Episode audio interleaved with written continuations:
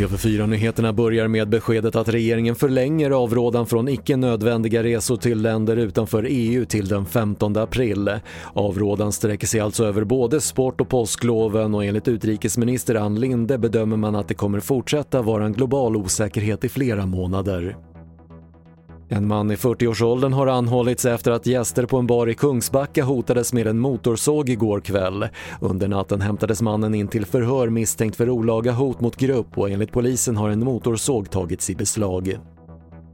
Och för andra dagen i rad har Swedbank stora störningar och det är problem med både att logga in i Swedbanks app och komma in på bankens hemsida.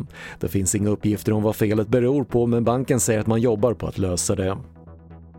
Till sist fotboll för FC Barcelona står på ruinens brant och hotas av konkurs rapporterar spanska medier. Trots lönesänkningar har storklubben skulder på 12 miljarder kronor och en stor del är till andra klubbar som inte fått betalt för sålda spelare. Det var det senaste från TV4 Nyheterna. Jag heter Patrik Lindström.